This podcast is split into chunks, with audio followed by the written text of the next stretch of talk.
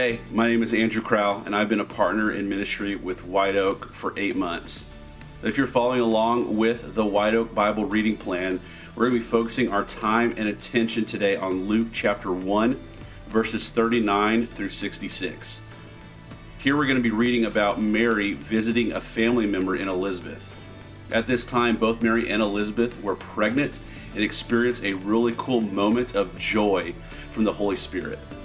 I encourage you to read through these stories on your own to allow the Holy Spirit to speak to you. But today I'm going to focus on Luke 1 46 through 55. And I'm going to be reading from the NIV translation. And Mary said, My soul glorifies the Lord, and my spirit rejoices in God my Savior, for he has been mindful of the humble state of his servant. From now on, all generations will call me blessed, for the mighty one has done great things for me.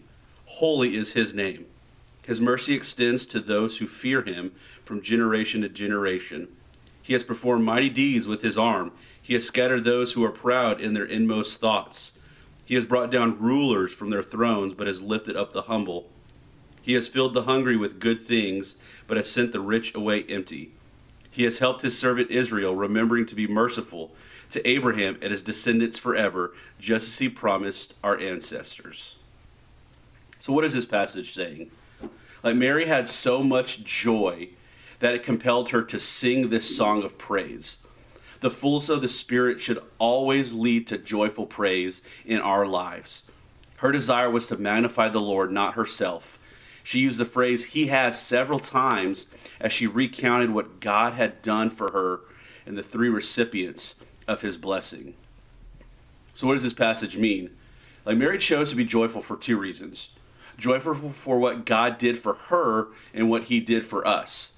God saved Mary, which indicates like she was a sinner just like us, and she needed to trust the Lord for her salvation.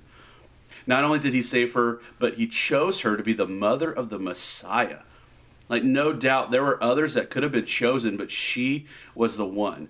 She believed in his will. He performed a miracle in her life and used her to bring salvation to the world. Through Mary, God saved us. In the second part of her song, Mary includes all of God's people who fear him from generation to generation. We all received his mercy and have experienced his help. Through Mary's joy and faithfulness, our Savior came into the world to bring us hope, healing, mercy, and eternal life. So, what does this tell me about God? It says that God is love. God has a plan, and He will see that plan through. What does this tell me about people? Well, well people are flawed and, and pretty undeserving. We're always looking for something new, something more, something to fight for, something to find joy in. How should I live my life based on what I've, I've read? Well, none of us are going to experience carrying the Messiah, but we have other opportunities to experience joy from the Holy Spirit. Take some examples from Mary's song as she looks back at what God has done for her and her family. She was thankful for God's faithfulness and deliverance in the past. It helped her to understand more of God's goodness and faithfulness for the present and the future. So here's a couple re- reflection questions for us today. Like, where does your joy come from? Where are you looking for joy?